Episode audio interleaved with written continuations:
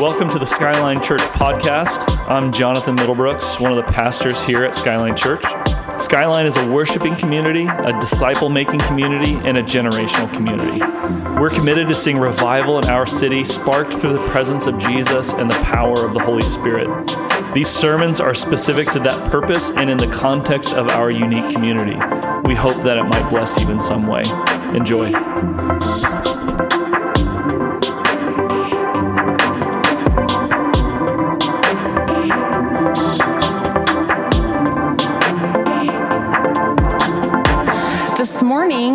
Are continuing our series on encounters with Jesus. And we're going to be talking about the story of Lazarus in John 11. So if you want to turn there with me, we're going to dive right in. This is a longer passage, and I actually was trying to figure out what parts could I skip to save time and all of that sort of stuff. And then I just had this strong prompting from the Holy Spirit that said, read the whole thing because His Word is alive. And the Holy Spirit is our teacher and our guide, and He can teach you things just through reading this that you won't hear from up here. So, as we read, um, my prayer is Holy Spirit, would you just come and illuminate? Come and highlight a word or a phrase or an image that we read and go straight to each heart in this room. Would you be our faithful teacher and guide as we read your word? And would you come and give us fresh eyes for this story? We love you in Jesus' name. So we'll read through this and then we'll get the bigger picture and we'll come back and dig in a couple of places. There's so much in this story, we couldn't possibly cover it all today. I actually hope someone will do a part two of this and pick up some of the other pieces because it's so rich and beautiful. Um, okay, starting in verse one.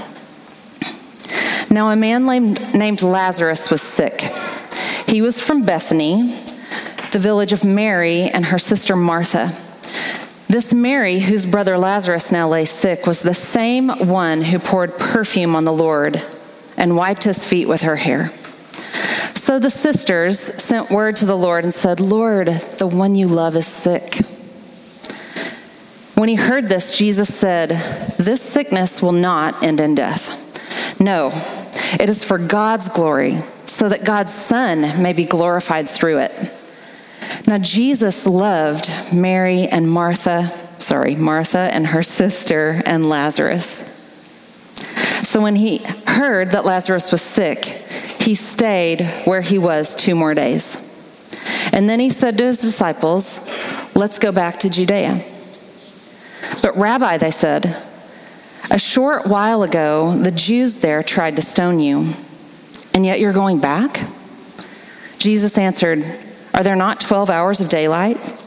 Anyone who walks in the daytime will not stumble, for they see by this world's light. It is when a person walks at night that they stumble, for they have no light. After he had said this, he went on to tell them, Our friend Lazarus has fallen asleep, but I'm going there to wake him up. His disciples replied, Lord, if he sleeps, he'll get better. Jesus had been speaking of his death, but his disciples thought he meant natural sleep. So then he told them plainly Lazarus is dead. And for your sake, I'm glad that I wasn't there, so that you may believe. But let's go to him. Then Thomas said to the rest of the disciples, Let us also go, that we may die with him. As a side note, I love that the one that we have historically said is the doubter is the one that was willing to go and die with Jesus. That's just a bonus. I'd like that. Um, on his arrival, Jesus found that Lazarus had already been in the tomb for four days. Now, Bethany was less than two miles from Jerusalem, and many Jews had come to Martha and Mary to comfort them in the loss of their brother. When Martha heard that Jesus was coming, she went out to meet him, but Mary stayed at home. Lord, Martha said to Jesus, if you had been here, my brother would not have died. But I know that even now, God will give you whatever you ask. Jesus said to her, Your brother will rise again. Martha answered, I know he will rise again in the resurrection at the last day. And Jesus said to her, I am the resurrection and the life. The one who believes in me will live even though they die. And whoever lives by believing in me will never die. Do you believe this? Yes, Lord, she replied. I believe that you are the Messiah, the Son of God, who is to come into the world. After she had said this, she went back and called her sister Mary aside. The teacher is here, and he's asking for you. When Mary heard this, she got up quickly and went to him. Now, Jesus had not entered the village yet, but was still at a place where Martha had met him. And when the Jews who had been with Mary in the house, comforting her, noticed how quickly she got up and went out, they followed her, supposing she was going to the tomb to mourn there. When, G- when Mary reached the place where Jesus was and saw him, she fell at his feet and said, Lord, if you'd been here, my brother wouldn't have died. When Jesus saw her weeping and the Jews who had come along with her also weeping, he was deeply moved in spirit and troubled. Where have you laid him? He asked. Come and see, Lord, they replied. Jesus wept. Then the Jews said, See how he loved him? But some of them said, Could not he who opened the eyes of the blind man have kept this man from dying? Jesus, once more deeply moved, came to the tomb. It was a cave with a stone laid across the entrance. Take away the stone, he said. But Lord, said Martha, by this time there's a bad odor, for he's been there four days. Then Jesus said, Did I not tell you that if you believe, you will see the glory of God? So they took away the stone. Then Jesus looked up and said, Father, I thank you that you have heard me. I know that you always hear me, but I said this for the benefit of the people standing here, that they may believe that you sent me. When he had said this, Jesus called in a loud voice, Lazarus, come out. The dead man came out. His hands and feet were wrapped with strips of linen, and a cloth was wrapped around his face. And Jesus said to them, Take off his grave clothes and let him go. Like, sit in that for a minute.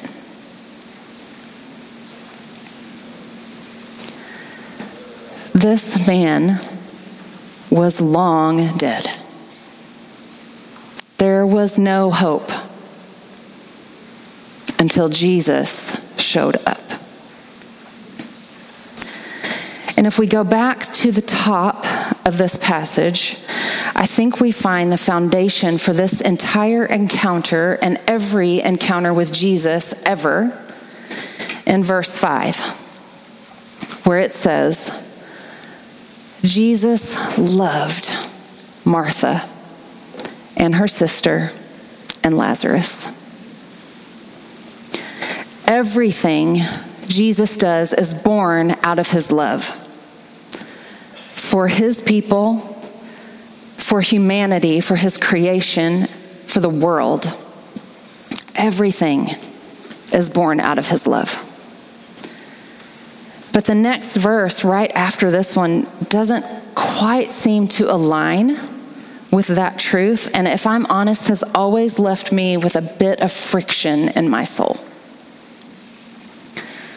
Jesus loved Martha and her sister and Lazarus. So he stayed where he was two more days. And not every translation says it this way. Some say he loved them yet he stayed. One says, although he loved them, he stayed. The message version says he loved them, and oddly, he stayed. And the way those read is how I've always interpreted that verse. He loved them, but but he didn't drop everything and run straight to them. Why? It's hard to make sense of. And last week, for the first time ever, as I read this passage, that word so stopped me in my tracks. And this beautiful truth settled over my heart that sometimes Jesus waits because he loves us. And it might not make sense, but he loves us. And everything he does is born of that truth. Sometimes he waits because he loves us not in spite of his love for us, not as this incongruent thing where his actions don't match his words, but because. Because he loved Martha and Mary and Lazarus, he stayed where he was two more days. And the same questions and doubts that we face, I'm sure, assailed Martha and Mary during those days of waiting for Jesus to come. Maybe they prayed Psalm 13 How long, oh Lord? How long must I wrestle with my thoughts? How long will I have this sorrow in my heart day after day after day? Maybe they asked, Where are you? When will you come and help? And in my experience, the longer we wait, the louder that voice gets that says, if he really loved you, he'd be here by now.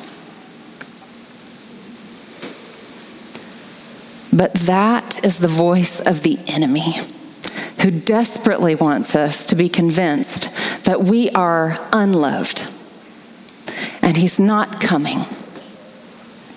And every time we hear that voice, we can combat it with the truth I am loved. And everything Jesus does is born of His love. He actually displayed that love and what he spoke about in John 15, just a few days later, right before he arrested, he was arrested, he said, Greater love has no man than this, that he would lay down his life for his friends. And when Jesus goes back to Bethany, we see it in that chunk of scripture, verses 8 to 16 when he went back, he did so fully knowing he would die if he went back there. He faced certain death. The Jews had tried to stone him the last time he was there, and his friends were like, Jesus, we cannot go back to that town. They will kill you. And then we saw them come to the place of saying, okay, if you're going, we'll go with you, but we know what we're walking into. So Jesus willingly goes and shows this demonstration that he will lay down his life for his friend Lazarus in order to give Lazarus life. And that's such a beautiful prophetic picture of what would happen in the days to come when Jesus would willingly lay down his life for all the world. And this moment with Lazarus gives us this zoomed in view of the love and the intimacy and the friendship that propelled Jesus to the cross. It was personal. He felt about you the same way he felt about Lazarus when he went and faced death to bring him to life. And I have to tell you guys, I chose this story because I have this deep heart connect with Lazarus and this affection for what he represents. His story has been an anchor for me and my family when things were really hard. But this week, as I've been preparing, I I don't know, I think something in me thought this will be easy ish for me to talk about because I know it. But I severely underestimated what the Lord wanted to do in my own heart and what He wanted to say to all of you. I know these things to be true. Jesus loves me. He willingly died for me. He laid down his life so I could be alive. And yet, the Lord has been revealing to me over the past few days that somewhere along this way, along the way, this little seed was planted and has taken root. This thought that as a follower of Jesus, I'm expected to endure suffering for the sole purpose of giving God glory. Like, Jesus needs me or expects me or you to suffer through something to make himself look good. Like he needs some sort of painful sacrifice for his glory to be bigger. Like, stay in the tomb a few more days, Lazarus. Mary and Martha, grieve your brother a bit more. But don't worry about your pain because when I come, the glory spectacle that I'm going to put on display will make you forget all about your suffering. And I realize how that sounds as I'm saying it out loud. Like it confronted me this week that this little thread had been woven into my faith. This little lie that maligns the character of God. He is not a narcissist, and he's not cruel and we're not pawns in his glory game. And he doesn't write off our pain and suffering as like the cost of doing his business. That's not who he is. He does not sacrifice us for his own gain. He sacrifices himself for ours. The resurrection of Lazarus was not a sensational magic trick that brought God glory. Lazarus becoming alive was the thing that brought God glory. God's people becoming alive, living in the fullness of life, is what glorifies Him. Jesus Himself said it in John 10 10, I have come that they may have life and have it abundantly.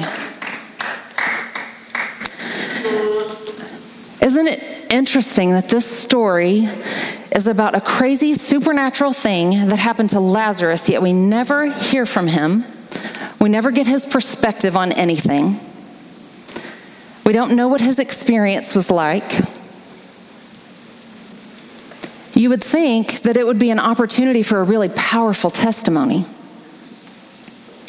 And I, I am so curious about the details of his story. Like if we if this is a thing in heaven where we get to request dinner and a Q&A with someone, I am absolutely making a reservation at Lazarus's table. Because I have a lot of questions. Like what kind of sickness did you have? Did it come on suddenly? How long were you sick?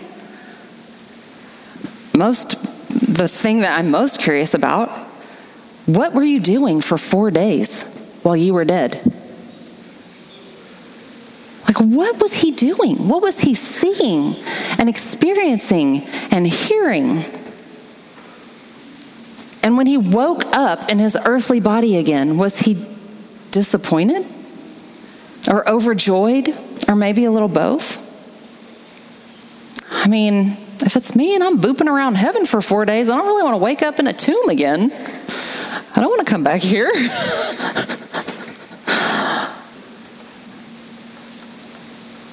but with all of that, and as much as it stirs my curiosity and wonder, I think the fact that the story isn't actually centered on Lazarus means there's a bigger truth for us to grasp from it.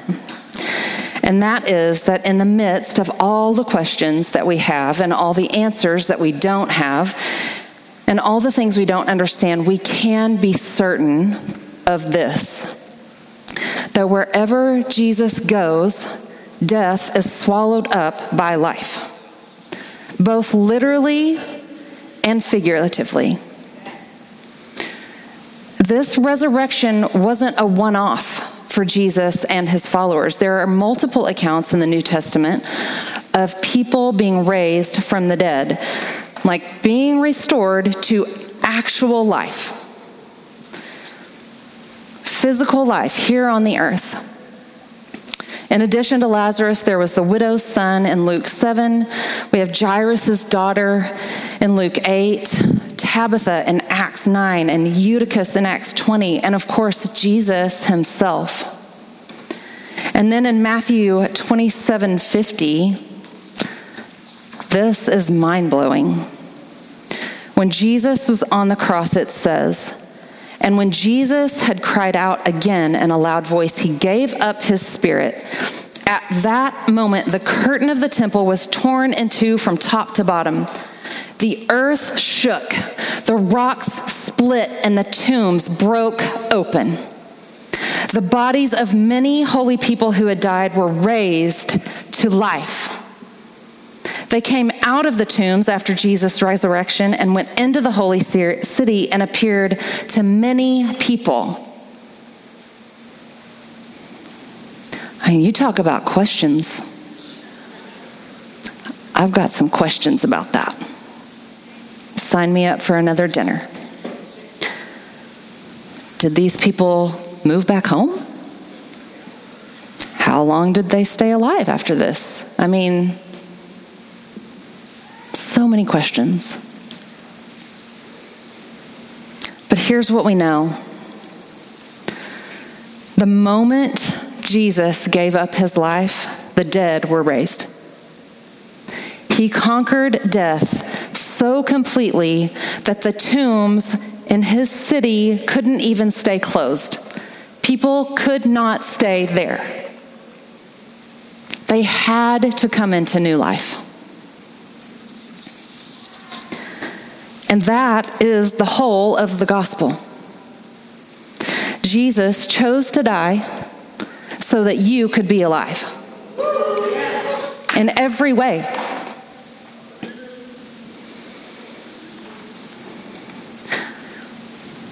He always swallows up death with his life. So that is the crux of everything we believe. Everything we do is centered on that belief. We believe in a God who can literally raise the dead.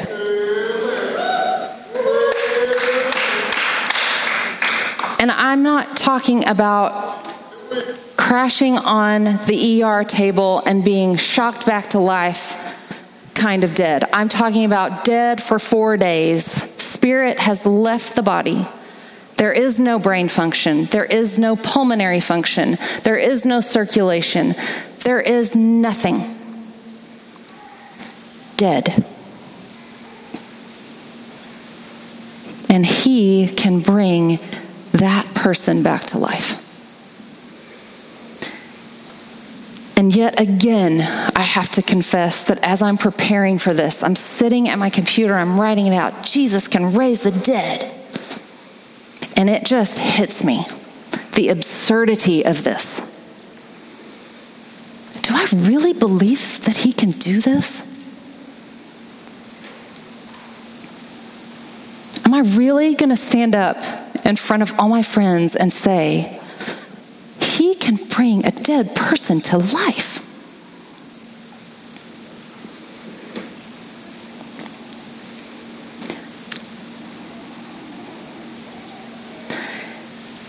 And as I was chatting with Jonathan when we were preparing for today, he said something that haunted me. It's just been washing over me. This question.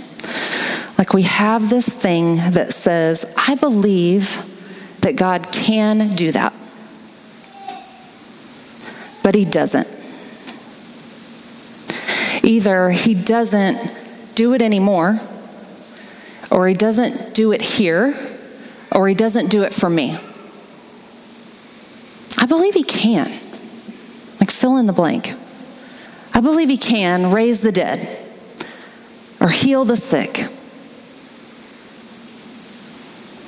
work miraculous things. But there's that little thing in us that says, but he doesn't. And so I've had some very honest conversations with the Lord about all of this. And I've come to the place of sitting with Him, and He whispers over and over and over I can and I do. I can and I do. And I've come to the place where I can say, honestly, I deeply want to really, truly, at the very core of who I am, believe that thing. That you can and you do. You raise the dead. And I felt his kindness as he came near as I just laid it out before him and said, Jesus, I want so desperately to truly believe this, and I want to live a life that is marked by this kind of faith. But help me. I am weak and I'm human. Come and help me believe. He is the author and perfecter of our faith. So when we ask Him to come and help us believe, He comes and He helps us believe. He is so faithful to do that. Every bit of our belief, every level of it, is a gift of His grace. No matter where we are, our faith in Him is a gift from Him. God, help us believe. He can and He does. He raises the dead just like He did Lazarus, and He brings us fully alive. And it turns out we were actually made for this very thing. 2 Corinthians 5 4 and 5 says, we groan and are burdened because we wish to be clothed with our heavenly dwelling, so that what is mortal may be swallowed up by life. And the one who has fashioned us for this very purpose is God, who has given us his spirit as a deposit, guaranteeing what to, what's to come.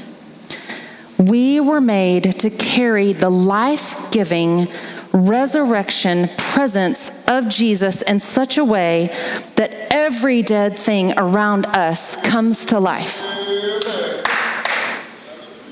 Everything gets swallowed up by life. He put this power on us and in us when He sent His Spirit to live with us. And then John 14, when Jesus says, Very truly I tell you, Whoever believes in me will do the works I have been doing, which is raise the dead, heal the sick, cast out demons, perform miracles, bring life. Whoever believes in me will do the works I have been doing, and they will do even greater things than these. Can you wrap your mind around that? What might He have in store for us? If His life giving presence can swallow up death, both literally and figuratively, like in our lives, make us fully alive, full freedom, what might He do? If we truly believe this, what might He do? If we start asking Him for greater things, how might He show up? If that is the kind of faith and the kind of walk that He's offering, I want it. Don't you? Don't you want every bit of it? The mind blowing love of God washing over people, radiating his presence in you and through you to bring people and things to life. To bring people into wholeness and wellness and freedom and flourishing to meet people in their most desperate moment like only He can.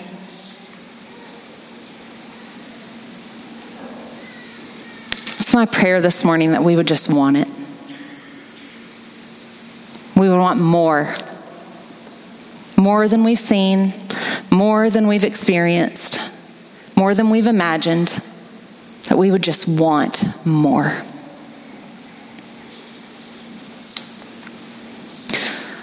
Band, you guys can come on back up.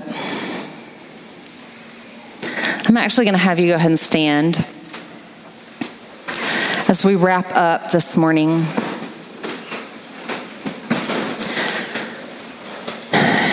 In Mark 9 23, Jesus says, All things are possible for one who believes. So, wherever you find yourself on that spectrum of faith, whether you're crying out for the greater things, like you're believing, you're in, your faith is higher than it's ever been, or whether you're like, Jesus, I'm, I want to believe it. Help me, help me believe. And anywhere and everywhere in between. I just sense that He wants to come near this morning and that He wants to meet you in that place and give you this gift of faith and of life. I think He wants to speak that thing over us. All things are possible. All things. Every single thing is possible in Him. There is nothing that is impossible with Him. Say it every which way you have to say it to get it drilled into your heart.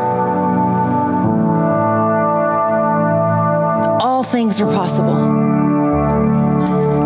And He wants to give it to you. He wants to glorify Himself through your abundant life. He can literally raise the dead. And He can bring you fully alive.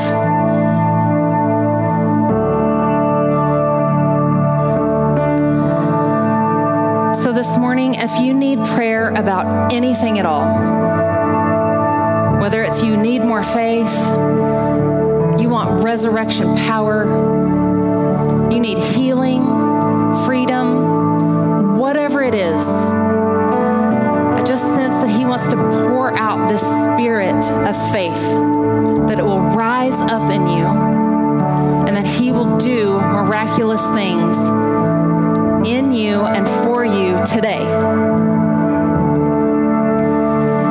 Our prayer team will be down here. If you want to pray, please come. They would love to do that. Or grab somebody next to you.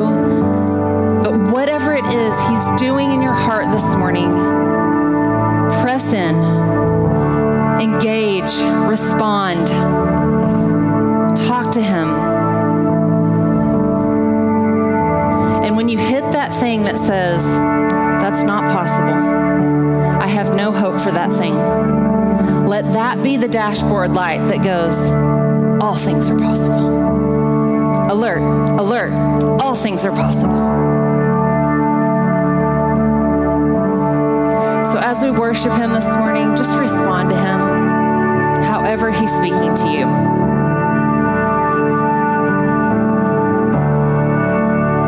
Let's just worship for a bit.